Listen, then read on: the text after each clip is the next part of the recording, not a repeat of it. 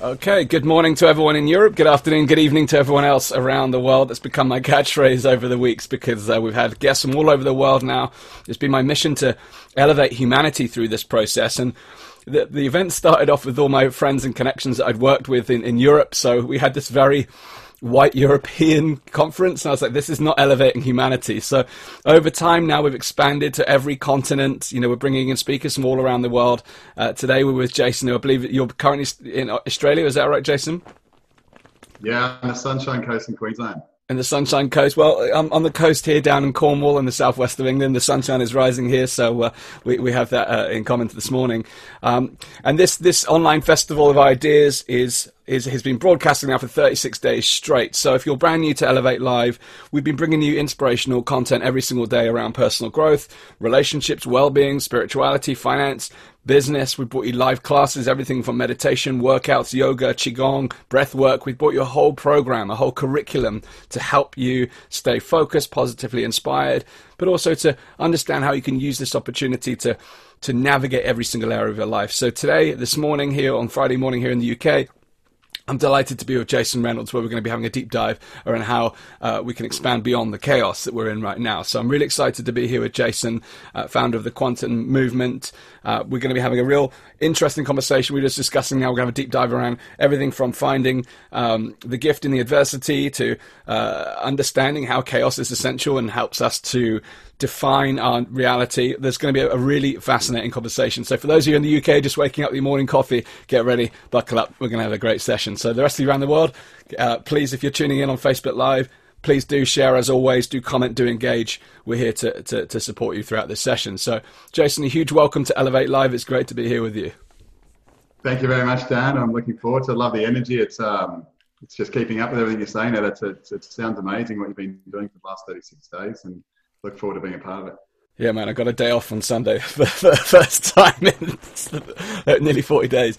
So, um, welcome. So, yeah, Jason, just to context you, as always, just it's useful to find out a little bit about someone's background and where, where they began their journey. I often find it fascinating. Uh, people in the world of uh, self development, spiritual growth, or however you want to describe it.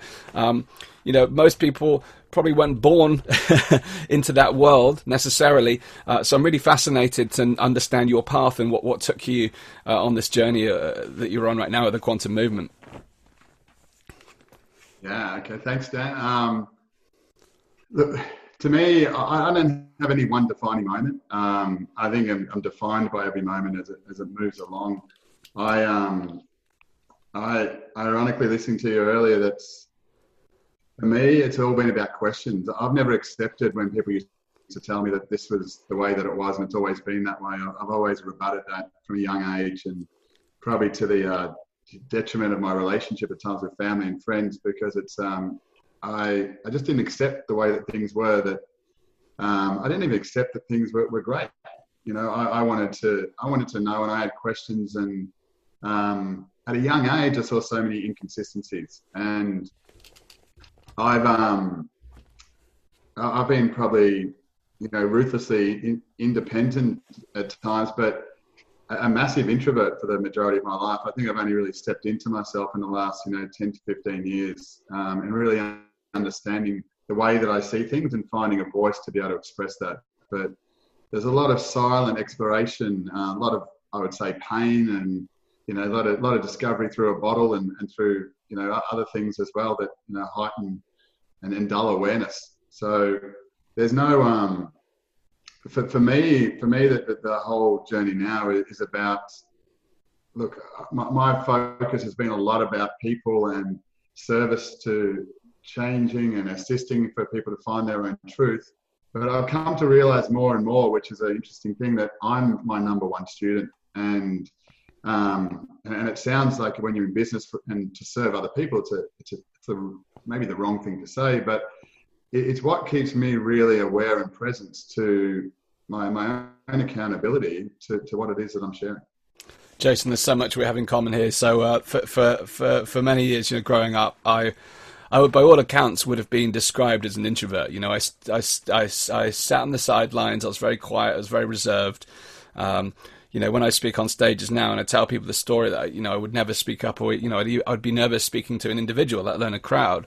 Uh, and there's this there's this balance now that's emerged, whereas I, I, need my introversion in order to go into my cave and explore my mind and you know look at look at concepts and start to do the, the creative work. But I also have now the more extroverted side, which enables me to communicate in the way that I do now.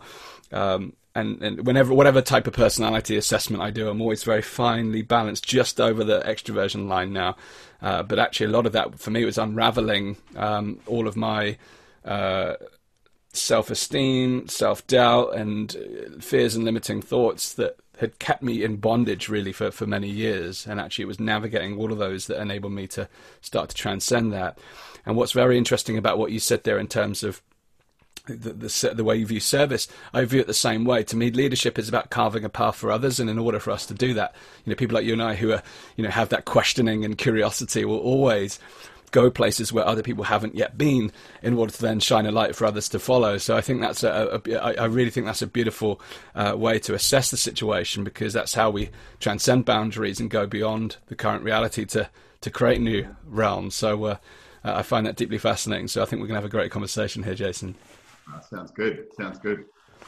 So you know, in terms of your own your own journey, what what what what what have been some of the most profound um, lessons that you've learned from from your own evolution? Well, a big part of it is that what I thought to be true, that most often the opposite was the answer.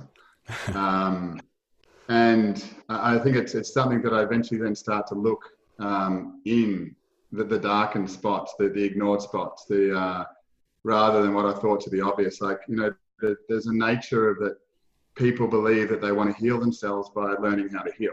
Um, to me, that's you know, it's part of the illusion that's there that we, we try to get good at something to order and have it in our life. Like we want to be happy, so we try to be happy. Where to me, what what the truth is is our happiness is always there. It's just our ability to be able to confront things that re- take our attention away from it that, that keep us distracted, that at times, you know, where people talk about not being a great communicator. They're not that they're not great communicators, they're just not prepared to be able to express themselves and deal with how they're received or not received by others. See, so when, when we're um, when, when we're on a, maybe a stage, and, and I know this was the truth for me when I was younger, if, if I knew I had, a, had to speak in class, you know, I, I was precise in the in the week leading up to that that I would slowly get a little bit sicker each day. I'd start to talk about it precisely with my mum. It was it was a it was a it was perfectly done that it couldn't be brought into any sort of question because I had no way that I was going to stand in front of people and talk. So, and that was me not wanting to be able to be received and not being willing to be rejected by others. And once I realized that everything comes down to me, and once I accept myself as I am, not in the eyes or through the eyes of others, that it doesn't really matter what's going on. And it just makes me realize that how our freedom is not about running around in a field. It's not about the, the wind through the hair and, and those types of things. It's about our ability to be able to express ourselves without taking responsibility for how someone else might receive it. And it's a, it's a really big thing these days with, um, you know, people feel, I, see some, there are some kids in my my street the other day, doing amazing skateboard set up on the footpath that I was looking like, wow. All you could hear was bang, bang. And it was, and I thought that this is cool. Look at these guys, they're having a great time. And then I saw, as I was out there, one of the neighbors was a bit older come out. And he saw, I saw the body language and the look, and he wasn't happy. Mm. But with all this stuff going on, he didn't know if it was okay to be angry.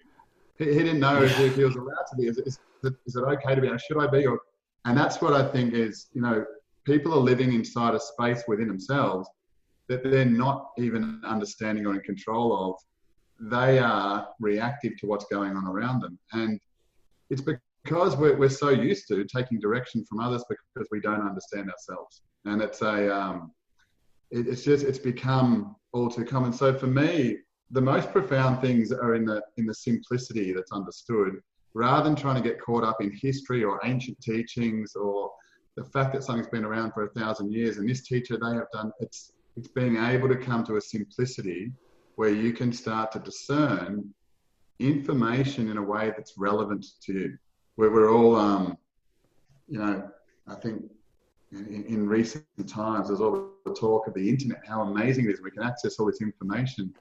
I, I commonly say that information has become the new ignorance, and it's it's um we used to talk of ignorance being the, the root of all suffering and the pain and, and everything in life, but it's information that has become that because people are unable to let go. They're so used to accumulating and taking on that they become so confused on what actually serves them, what's right, what's wrong, and believing that what's right and wrong for me is the same as what's right and wrong for someone else and trying to convince them or follow them rather than truth is a singular experience. It's, it's not a common one. And, you know, that very understanding and acceptance would stop wars, would, would stop people bickering, would, would stop racism, would stop all of this stuff and allow people to accept. The greatness about me is that I'm different. I'm rare. There's out of seven and a half billion or whatever it is people, there's no rarer commodity than what I am when I'm myself. But when I'm trying to be like everyone else, no one's going to listen to me. No one's going to care what I have to say.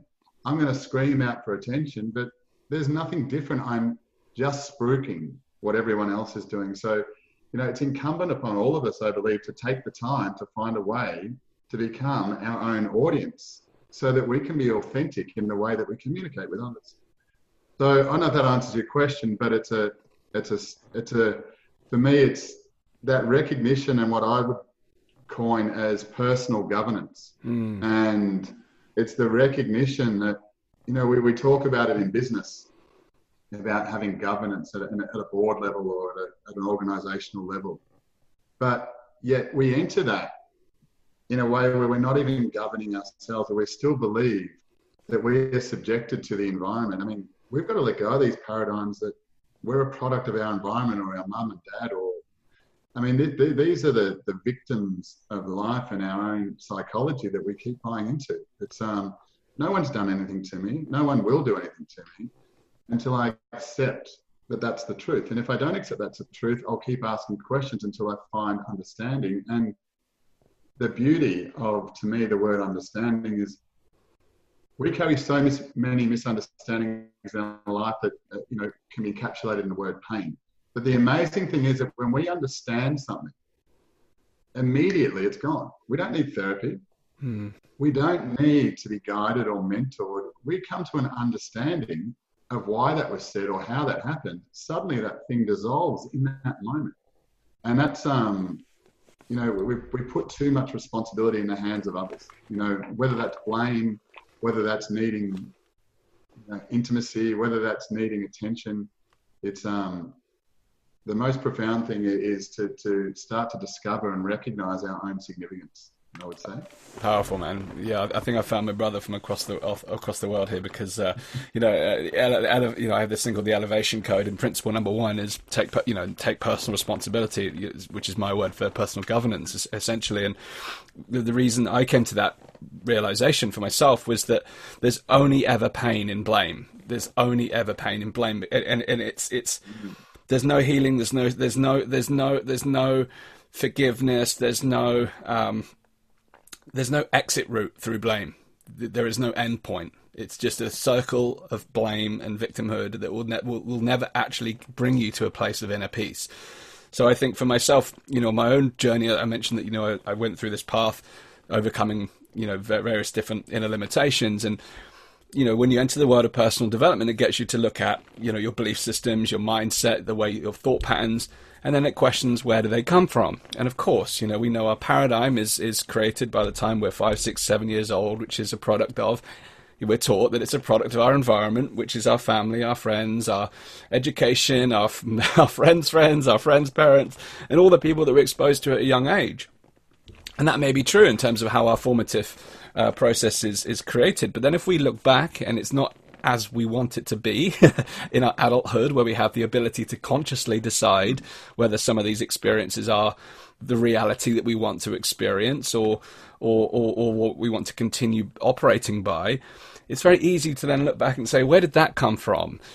And then mm. apportion a, a meaning to to the history of where that behavior or belief system came from, which could be blame, or it could be joy and, and gratitude and you know thanks, depending on whether you think it was a good or bad thing.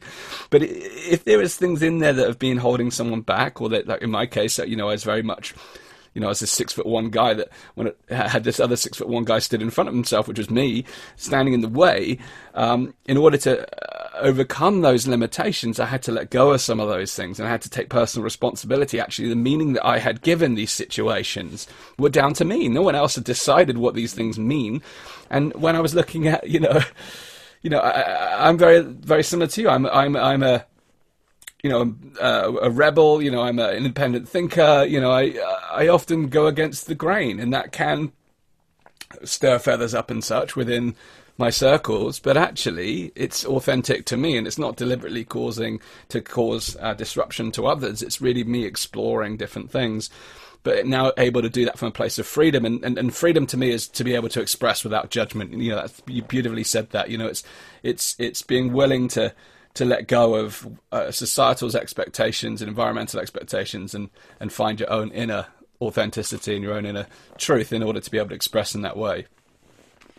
Yeah, I mean, judgment's going to happen. There's no way of avoiding that, and it's it, it really should be welcomed. I mean, judgment's one of those words that when people, I suppose, start on a personal journey, is you know, I can't judge anymore, and they find all these rules to be this perfect person, and you know, it's it's um, judgment's essential.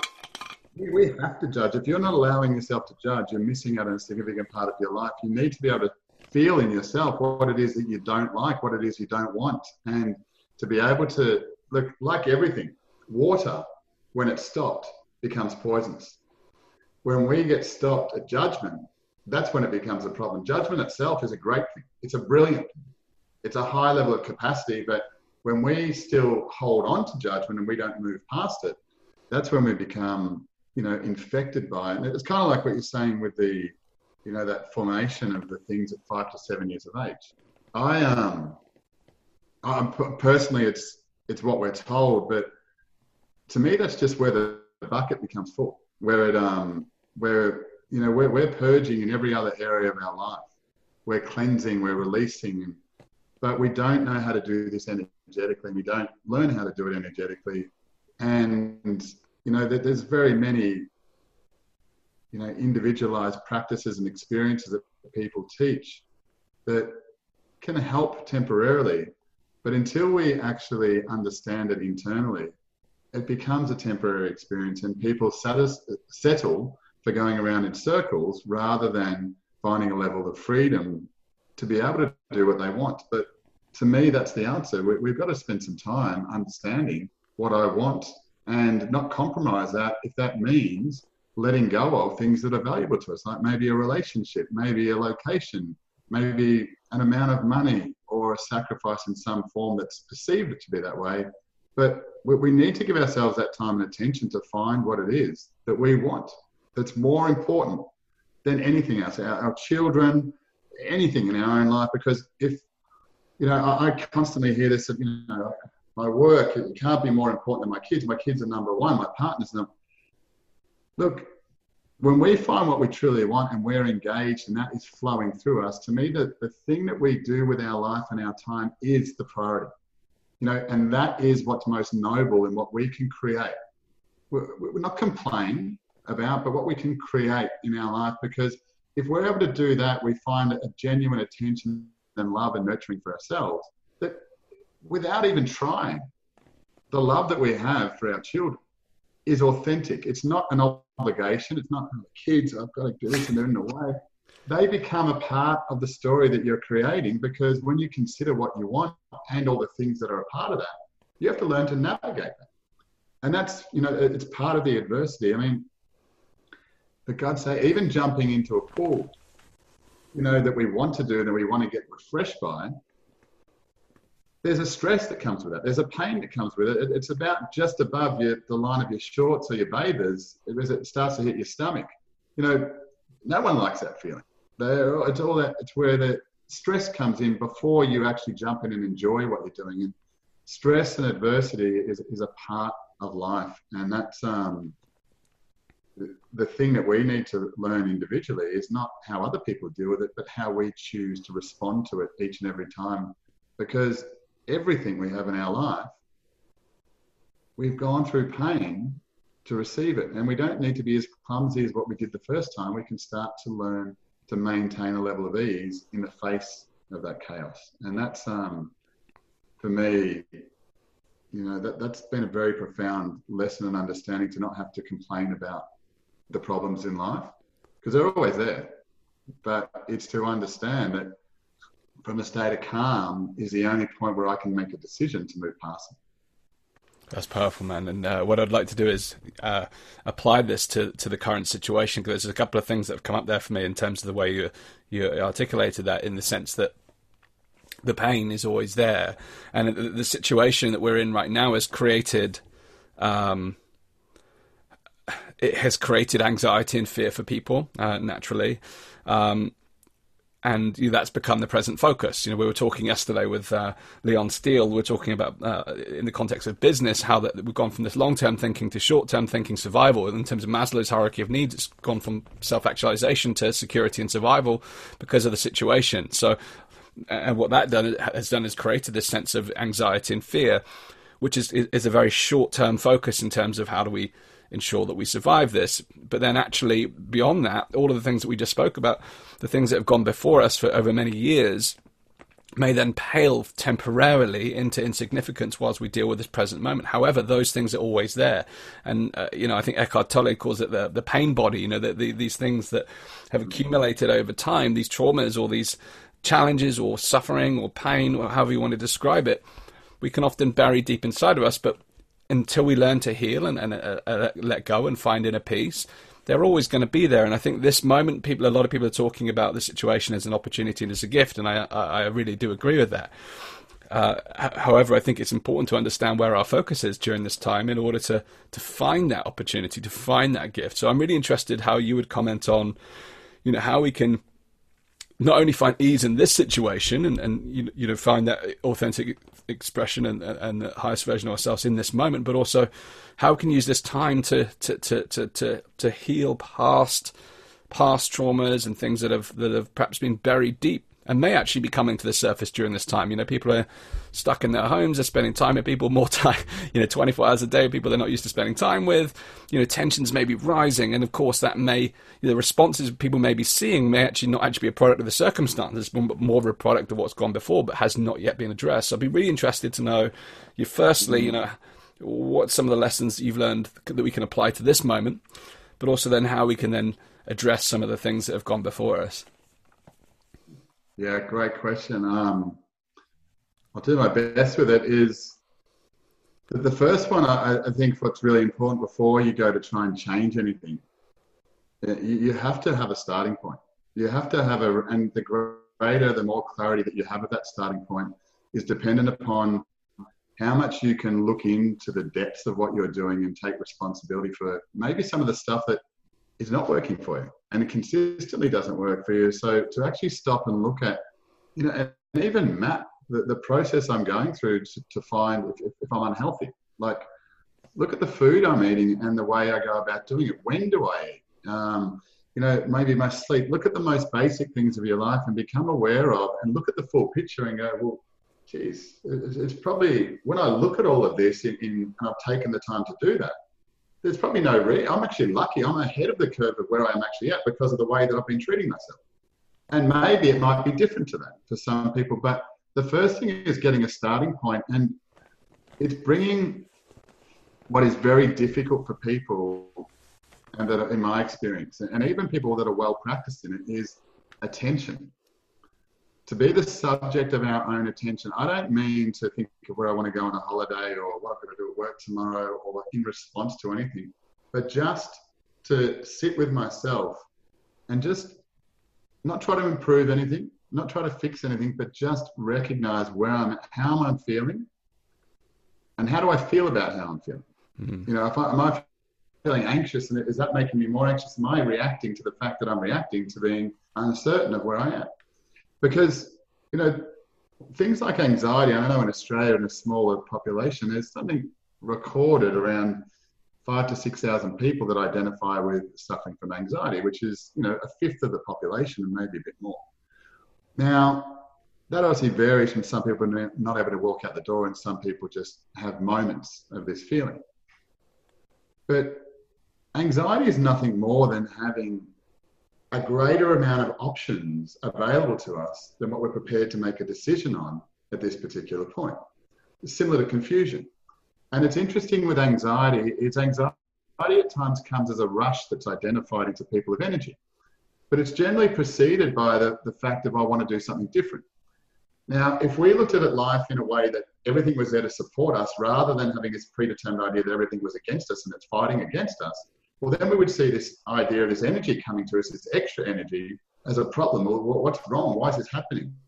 Rather than if we were automatically predisposed, and this is a great thing to start to look at, is if everything, if I'm of the belief that everything exists to support me, then I'll start to look to and ask questions about, well, how is this pain supporting me? How is this supporting me? It's, you know, from the concept, if everything was perfect, well, why am I experiencing this? And it's not about being perfect ourselves. It's about, well, everything's in order, everything's in balance. What am I not seeing here? So consider anxiety is that extra energy that's being delivered to us like a gift to enable us to overcome something that we haven't done before. It's that extra bit of juice that we need in order to approach something new. And it's exactly the same in every particular way. And when we recognize that and change that, we start to rec- we start to look at how aligned our life is because it's coming to support us in our most challenging moments. Now, yeah, it's, it's different. It doesn't feel like it was. We can then move into anxiety, from anxiety into fear. But fear is the certainty of what we doubt. Like we don't know what's going to happen, but we're not, we're not sure that it's going to work out or it's even going to occur, but we're certain that it will. And that becomes fear because we focus upon the certainty of the thing that we don't understand happening. Instead of if we turn it around and go, we don't know that we're going to become prosperous, we don't know we're going to become brilliant, we don't know that the most amazing thing's about to happen to us either. So why don't we focus upon that? And what is it that continues to cause me to act in that way? So, and that's why I'd suggest going back to the start of just looking at at this particular time that we're being gifted to stop and go, well, how do I do things? Even the most important, how, how do I make a decision? Let me just understand myself because then if I do, I can start to make a change. But if I don't understand or I don't have a starting point, you can only go in circles. You can only go around and around and circulate around the actual issue because it's like a, a map. If I was to create a map for someone, you know, from in Australia, from Sydney to, to Melbourne, and it, it, was perfectly defined. Every little curve, every little pothole, and everything was on there. And it's like, and I was blown away the detail. If I was sitting at Ayers Rock and I was intending to read that map and, and utilize the wisdom that was there, I would get no benefit from it. I'd have mm. to know my starting point. Yes. I have to do that. And if I can't, or I won't, the, uh, the, the thing I'm going to find is I'm going to complain about the environment being wrong it's not the way I expect it because I haven't come to a point to understand where I am. And it's a hard thing to do for a lot of us because we're so caught up in being right and wrong. And right and wrong can only exist in the eyes of someone else or in comparison to another person. There is, I've never been wrong in my own eyes. I've been wrong in my eyes that I wear through looking through someone else's eyes at me. But it's um, it's for me probably a difference in getting down to a point of not who I am, but more deeply, like what am I? Like what what what is it what is it that I'm here for? What is it that I want? What is it that I what is it to even be a human being? And to be able to question those things, we start to realize there's much more to life than what the media is telling us, yes. than what a book may unfold, or having a temporary awareness. It's it's a long-term engagement that we're in with our own self. And this, the more comfortable we get with that, and the more we're prepared and able to look at our own darkness, that I'd say the greater that we start to, by default, experience happiness, joy, and all these other things. And we start to realize happiness and joy is a part of going through pain. And when we know how to go through pain and adversity and anxiety, we actually want it to come. And like life, a lot of the times when we go seeking and wanting something in, you know, like, like we're hunting it, we never find it. We, we continue to keep pushing it away. it's um, it's a one thing that is a, I think is also a good thing just to realize here is when we're in pain, time seems to go forever. Mm. When we're in joy and happiness, like if we had our best friend turn up on our door and they knocked on the door and there was a surprise, I was like, wow, okay, great. Well, I'm going to take the next couple of days off and let's get in. This is going to be great. And before you know it, that time's gone. And it's like, geez, where did that time go? Those three days, it's, it's, it's complete. Now, time goes quickly because the degree to which we are present and that we are open and we are in that moment.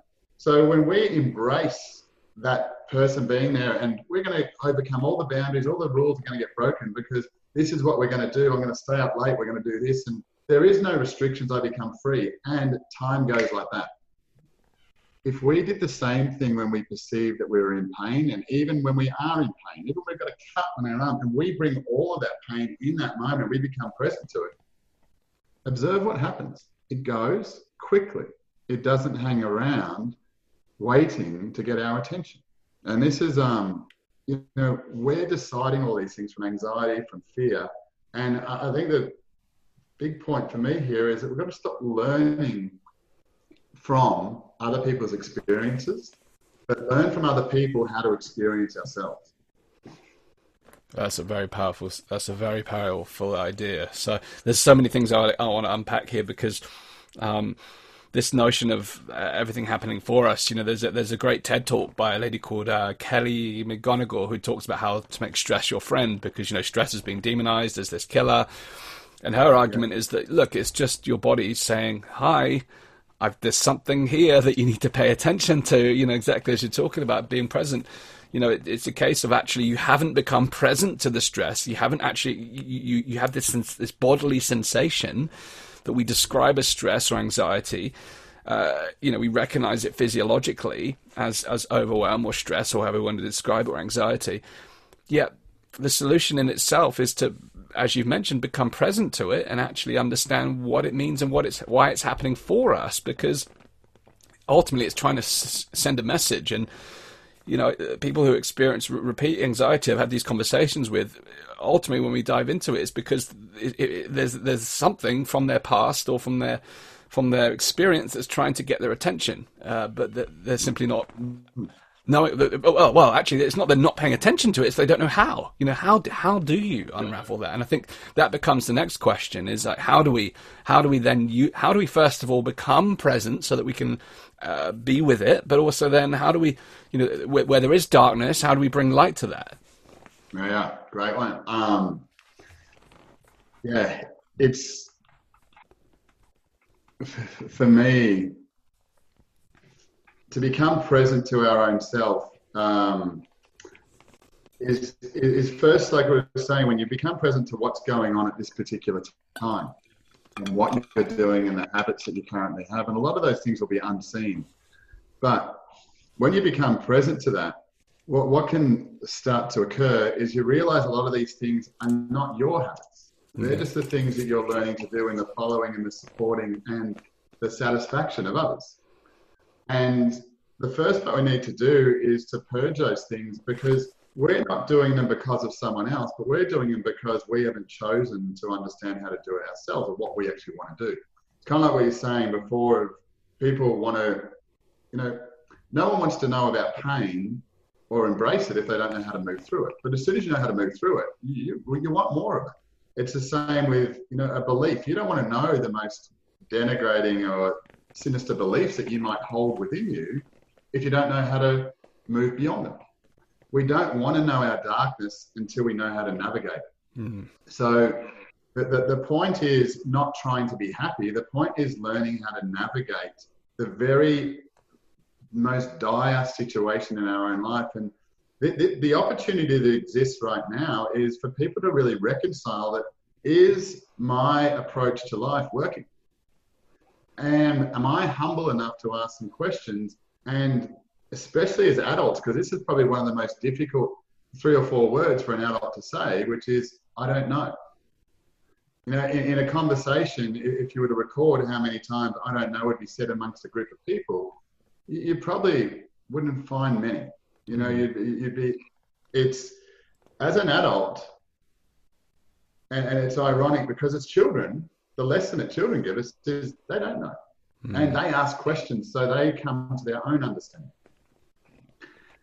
And if we can start from I don't know and we can experience our own humility, we can then profoundly learn because we're prepared to let go of what we already knew. And it's it's an interesting thing that it's people that I find that are, that are most wise, that are most developed, ask the most questions. And consistently, they don't get to a point of, no, no, I've done that before. I know all of that. It's, um, you know, it's time that I suppose a lot with personal growth that, that we can get junkies that take on so much information that know everything but do nothing. Mm-hmm. And it's the same with a professional academic. There's, you know, there's, there's those aspects where you become overwhelmed and can confounded by all that you've learned. So, but the how to, you know, f- for me, it's not. I, I, there's no magic pill, and, and and look, I I know with the stuff that we teach is we make people very aware of that. This is this is your responsibility. This is my role here is not for you to become a follower, not for you to become a part of our community. We don't want that. We want you to be independent. We're going to teach you so you no longer need me or anyone else in your the, the, and the very nature of every bit of education should be about the delivery of independence to, to people. The problem is these days it's become very much about I've got to create followers, I've got to create a community, I've got to, you know, because that's what makes me important.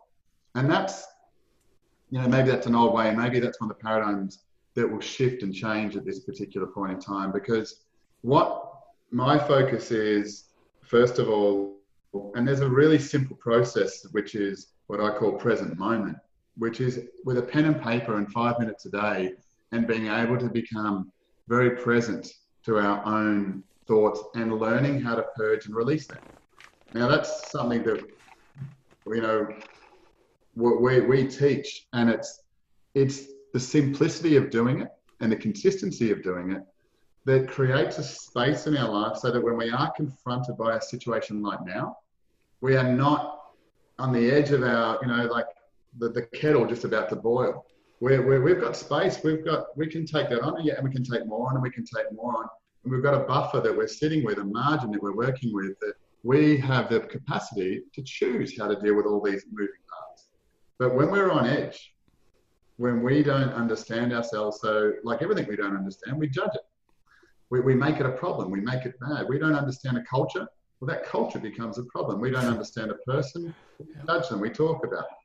And it's um it's all of these things that yes we can because it, cause it is a bit sexy at times wanting to go and learn a new practice, wanting to go and learn the latest thing that's been done or the promises of you know being able to overcome this matrix healing and you know and to and to remove, remove a belief by going back and reverse engineering like it's these are the complexities of good intentions of teaching that have been lost in the fact of if it's not simple and it's not one process it's most likely not going to work. It's most likely going to require so much time and energy for you to do it that you won't actually have the time to be able to repeat it. So therefore, you won't be accountable to it. Therefore, you most likely won't do it. And then, therefore, most likely, you will say that the thing didn't work as well. So to me, it's the most simple practices that I could suggest that with a pen and paper, I could show someone how to overcome any condition or disease that they have. But that's just my observation. But, and that's what I know to be to be true. But that's my experience. Mm. So I mean, and I like teaching people to do that, but it can be shown in a very different way, and it won't have that effect because there's some simplicities, but not complexities that, that need to be understood. And I, I think what's really important is it's also important to understand within ourselves that we've got to accept at times we don't want to change, and therefore we don't want to learn, and we've got to be responsible for ourselves before we go into a new teaching or a new learning that we are 100% prepared to change. Mm. Because if we're not, we're just going to be changed. And, and, I would hope, and probably should have said something at the, at the start of this, that just consider that the majority of people, when they learn, their mind is being changed in the moments of listening to other people or reading other people's words. They have these awakenings and awarenesses. Another word for that is manipulation. Another word for that is hypnosis. And another word for that is not being in charge of my own domain. So what happens is we, we're becoming dependent on being taught. And it's, a, it's an interesting thing because we can get this great information, but we've got to take that information and I'd even say if anything intrigues anyone here, is to write it down and then be able to take to, to a place where we can then discern it. Well, does, is this relevant to me? Is it just an interesting concept or topic? It doesn't. I don't agree with. It. It's not part of me, but I don't agree with it just because I don't like it. I don't agree with it because I understand myself and what I'm already doing works and enables me to do that, and I'm free in that space. Or I'm not, or there's something I can learn, and it's um, it, it's often you know, a, a, big part of how much responsibility we're prepared to take determines how much we can grow and evolve. And it's, um, I, I would, I, I, I can't, I don't think I could fathom or even explain to someone, um, and, and over years of, of this as well, of how powerful your attention is. It's, um, it's spoken about when we talk about, you know, that you've got to be what where you're attention goes, everything grows, and you know what we invest in grows, and, and all of these things. But there's a study that was, you know, many people are now becoming more aware of. That was done about 60, 70 years ago, where infants, you know, back in those days, they, they did these types of studies, but infants were, were tested to the to the level that are they more nourished? Are they given life by nutrients? Are they given life by the attention, being love and, and nurturing of others? And you know, most people are going to say, oh, come on, you know, it's, it's food, you know, nutrients that I can't survive without. Now, the fact was that the ones that were receiving attention but not nutrients lasted and outlasted those that were receiving nutrients but no attention. And it's to recognize that if we can look at the very fabric of our relationships with the people we love the most, and especially the ones that look up to us, they are seeking our attention. The media is seeking our attention. The governments are seeking our attention. Everyone is seeking what we give away freely because we don't understand the very value of it. And it's our attention that is the life force that people talk about. There is nothing more powerful than your attention. Your decision guides that attention. And your attention is everything. And if we're giving it away, if we're not recognizing that and we are not learning to control that at an early age, we spend a large part of our time thinking that we've got some mental illness, thinking that we're, we're going to be sick. We start to kill ourselves because we start to degenerate in such a way that we're not using what we have. We're just giving it away and we're so sad because we're not receiving anything in return that we, we I'm doing so much for this person. I've done this. I, I dedicated my life to them and look, now they don't care for me. And it's these misunderstandings that you know, we all are inspired by independence. We're all inspired by what's different, but we judge it so much because we don't know how to. And that's the very thing I'd like to say is that is the key to get past the theories, to get past the philosophies, to get past the coffee shop chatters of how life works and move out of knowing but into understanding. And, you know, relationships with um, with anyone. It, it, it's it's all about our capacity to be able to hear our darkness brought forward to us, and our ability to be able to be the audience of that is what makes us who we are. Like it's far out. The, the, the things that I love the most, and the people I love the most, have been the one and the most enduring and endearing. And that, yes, they've said some beautiful things, but they're also the people that have been prepared to expose themselves in such a way that they don't care what I think about.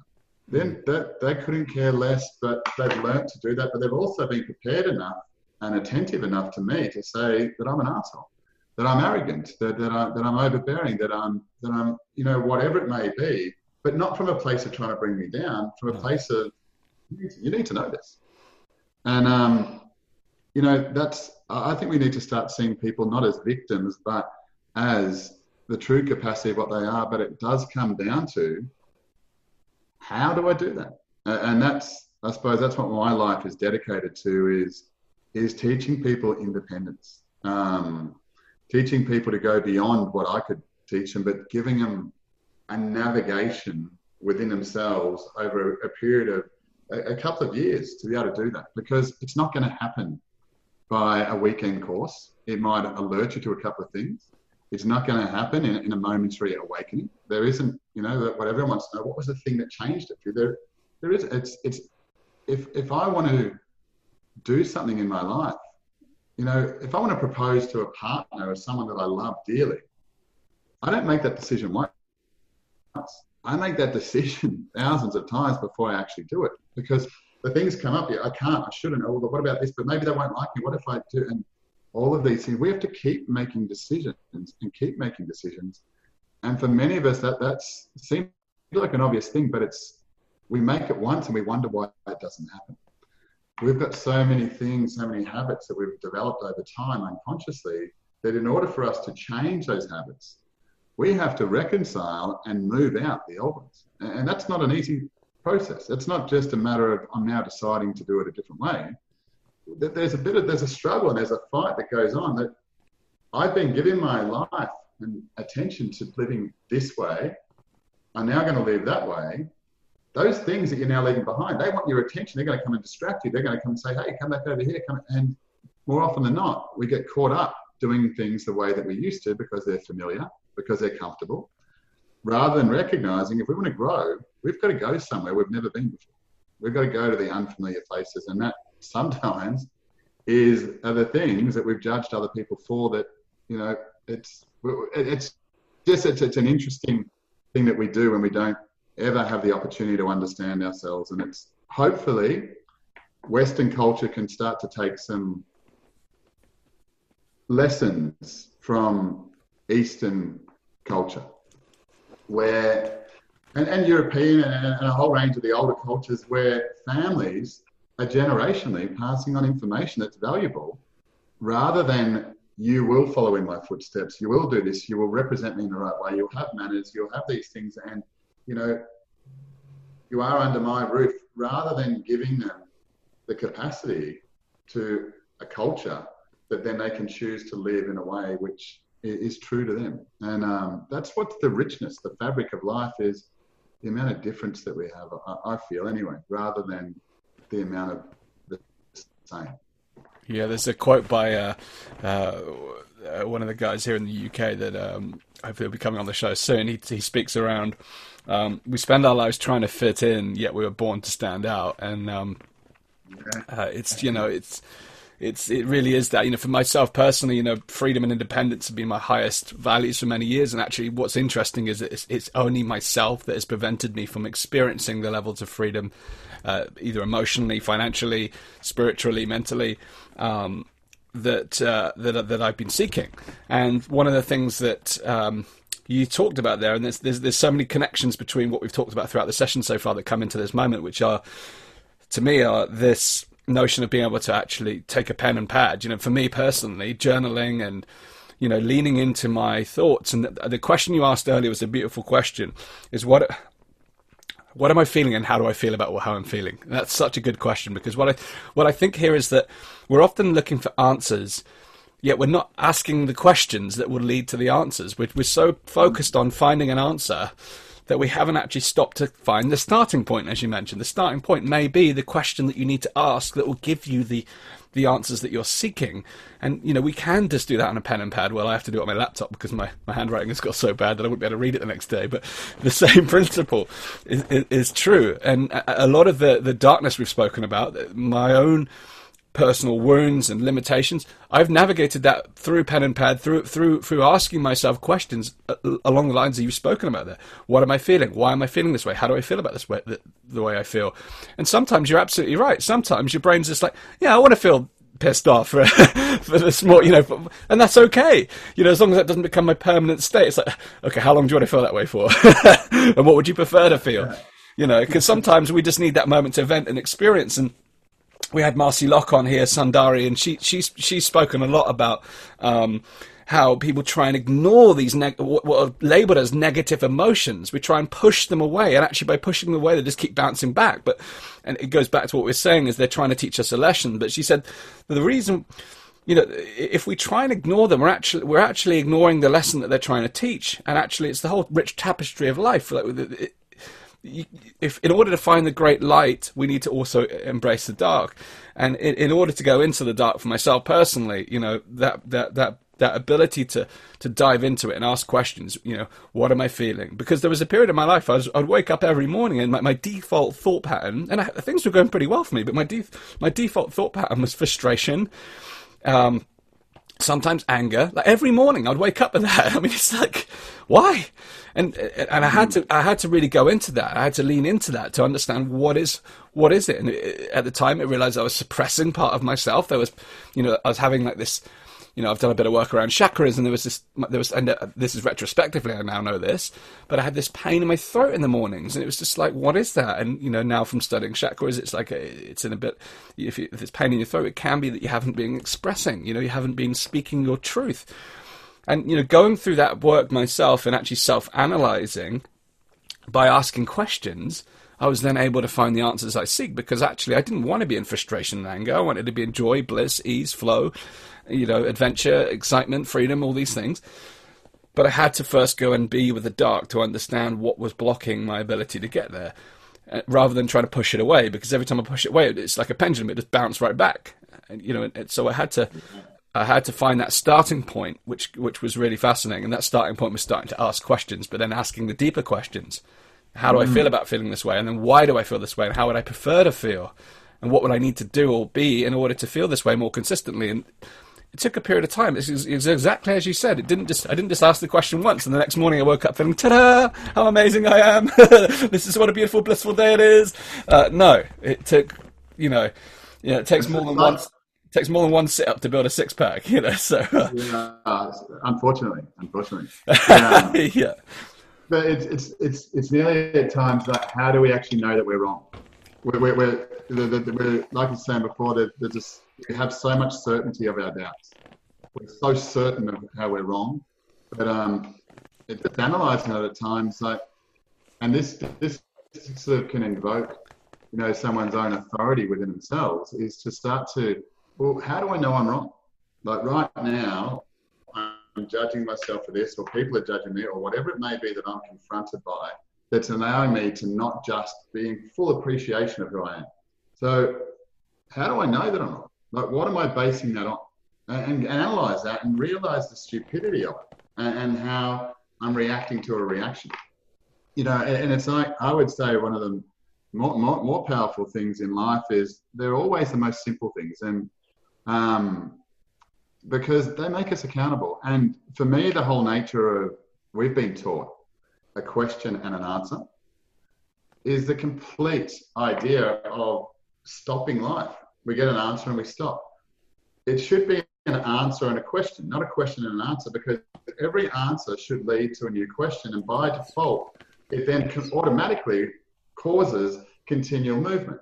Now, when we ask a question, that question, it's, I think, I can't remember who it was, maybe Einstein or someone like that said, if I had a, an hour to solve a problem, I'd spend the first 55 minutes identifying the question I'm going to ask and then I'd spend the last five minutes answering.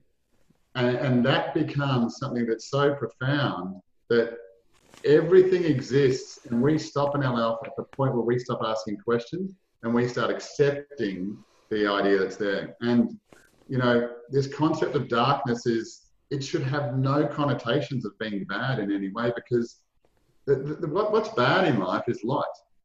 Light is where we've been. There, there is, there should be no moving towards the the light is all around us. And If we continue to keep focusing on moving towards the light, the, the very nature of that, and if we understood where it all comes from, we'd see that the, the hypocrisy that comes in our own, well, geez, why have I been thinking that? Because moving into the light is where I've been. It's what I understand. It's what I'm aware of. It's what I can see within my own life. My uh, fabric and the richness of my life comes down to the degree of my ability to navigate darkness. And when I do understand that, it no longer becomes darkness. It becomes something that I want and I embrace, and it's, it becomes the thing. And what starts to occur, the more that we do that, the greater amount of success that we have. Because for most of us, what we're doing is we're waiting until crisis comes before we take action. The, the most amount of energy that's concentrated in people's lives are when they are in the most amount of pain, when they're in the greatest amount of crisis. Maybe things like cancer, people, you know, they get into such a, a state of pain that they're in that they finally allow people into their life. they finally allow love, they finally allow appreciation, they finally start to reconcile and consider that there's nothing more important in their life, the obligations that they were living under, they're now going to change them. The problem is for most of us is they make a decision to escape the pain. And that's where they stop. Once they've got past the pain, they stop. And they go back to what they were doing before. You know, go to the gym for two or three months, get fit, get that six pack. And as soon as they start to look good, they stop doing the thing that gets them into that particular place because the very decision that they made in the first place was to escape the pain. Now, in order to move into prosperity, in order to move into a habit, is we experience something called apathy when we reach the peak of our experience. When we have the biggest breakthrough, when we have the biggest success, that's where the most fear comes. And that's the fear that people are not seeing because it's at that particular point, there is no resistance. There's only open space in front of us because we've never been there before. So every bit of energy that we take is now going to be amplified.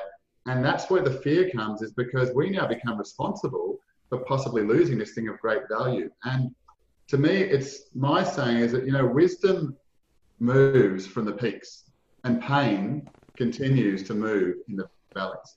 And the very nature of that is that we, if we make decisions when we have everything moving in our direction that is serving us and are prepared to let go of the thing that we've been aspiring to that we've just now secured and, and owned, that's where we find real success. That's where we find a depth of understanding in, in the, what is within us, the energetic structures, and being able to recognize the illusions that exist around us. That, that, and they are.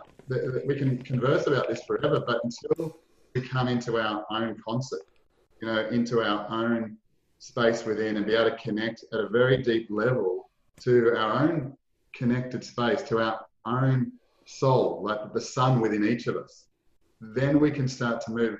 Forget about the universe. Forget about what's going on outside of you. It's it's just a word. It's a, a universe is nothing more than, in my words, it's a it's a singular song. It's a, a uni for one and verse. It's it's a simple singular rhythm. There is nothing there that's conspiring to help you. That, that, that doesn't exist. We are our own inspiration and our ability to choose to make those things and step into a place that we haven't been is what will determine our life. Not some alignment, not some magic. It's a response to our ability to embrace what is already there if we choose to look and see it beyond what we've been told. And that is, you know, for me, if, if we can all come to that particular point, and it's not for everyone, it, it will take, you know, it, it takes time. And it's a, this particular moment talking about whoever created this virus, what did it, and the conspiracy and the government how they're doing that is a complete waste of time in my eyes. The, the very nature of this is what we need to start consider is what do we do beyond this? What, what would happen in my life if I stopped blaming other people and I was not on one side or the other, but I was on my own path? And what would I then create? If I stopped complaining and, you know, go on a diet of that, like just feel yourself wanting to do it and wanting to judge and wanting to complain and just stop. Maybe write that down, put it to the side, burn it. But whatever you need to do to get out of the habit of blaming others so that you can start to create. And that's why most of us don't create the things that we love because we're so used to blaming other people and we don't want to be the object of other people's blame that we're creating ourselves. And it's, you know, it's, it's, it's one of the things that I love that in working with people at times, they say, shit, it's so simple. But it's not simple you have to go through chaos. You have to go through the adversity and complexity to realize how simple it is.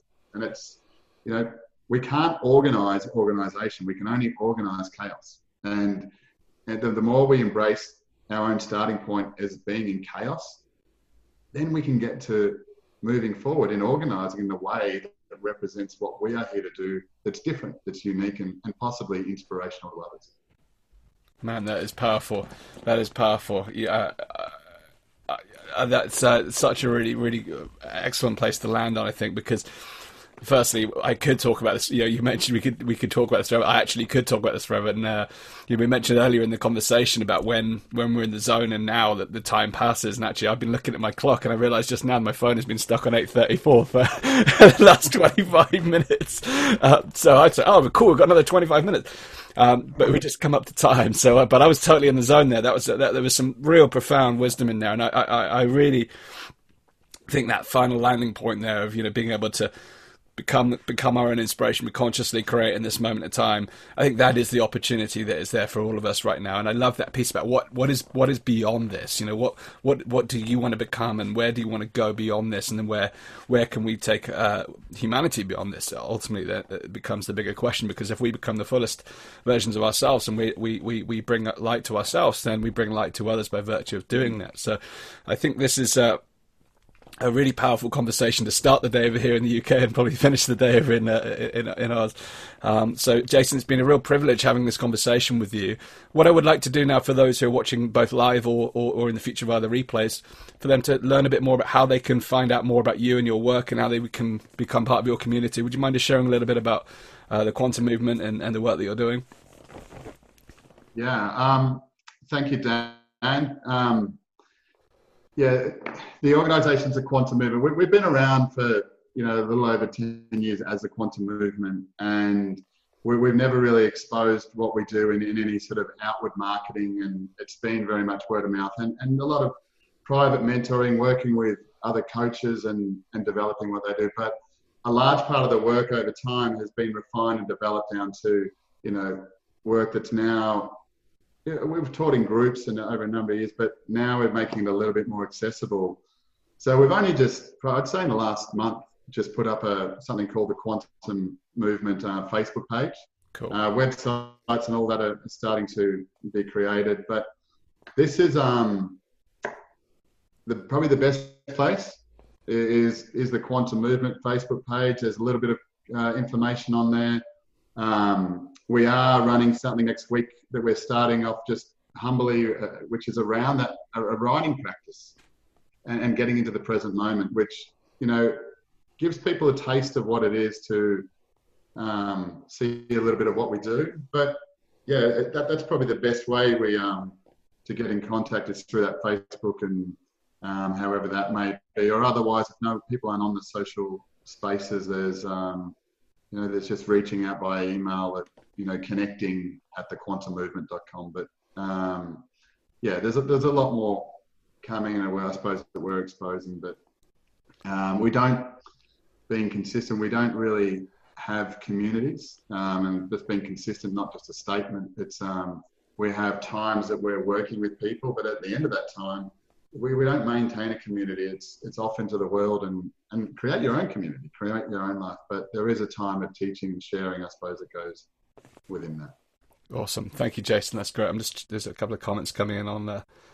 Thanks, Dan and Jason. Great conversation. Very interesting for me to hear these points in a very uh, direct way. Let's get this done. Cool. Awesome, Nancy. Well, good. Very good. She's off. Uh, she's ready to rock. Uh, so thank you, uh, Jason, for a, a, profound conversation. This has been incredibly powerful. So for those watching at home, uh, either now live in the replay or, or on the replay, sorry, um, this content will be available on Elevate Live uh, within Jason's page. So you can just go to elevatedaily.co and find Jason's talk. Through there, you'll find Jason's Facebook page. You'll find the full replay of this. Plus, you'll find over 75, I think close to 100 recordings now that we've created in the last 34 days, uh, 36 days uh, around personal growth, spirituality, well-being, relationships, business, live classes, everything from fitness, qigong, uh, meditation, breath work. We've got a whole program of events for you, both coming up live and uh, retrospectively through the replay. So you'll be able to go to elevatedaily.co and you'll find this talk, uh, which you can watch again in full if you joined us on Facebook Live and you missed missed missed the full conversation, please go and check that out at elevatedaily.co. The replay will be available very, very shortly. So, Jason, thanks once again for an amazing conversation. It's been a powerful session. And thank you again for being part of Elevate Live. Thanks so much, Dan. And um, I love your energy and, and, great to meet you, you know, a little over an hour ago now. And uh, I really uh, appreciate all the work you're doing. It's, it's, it sounds amazing. And um, I wish you all the best. Much love.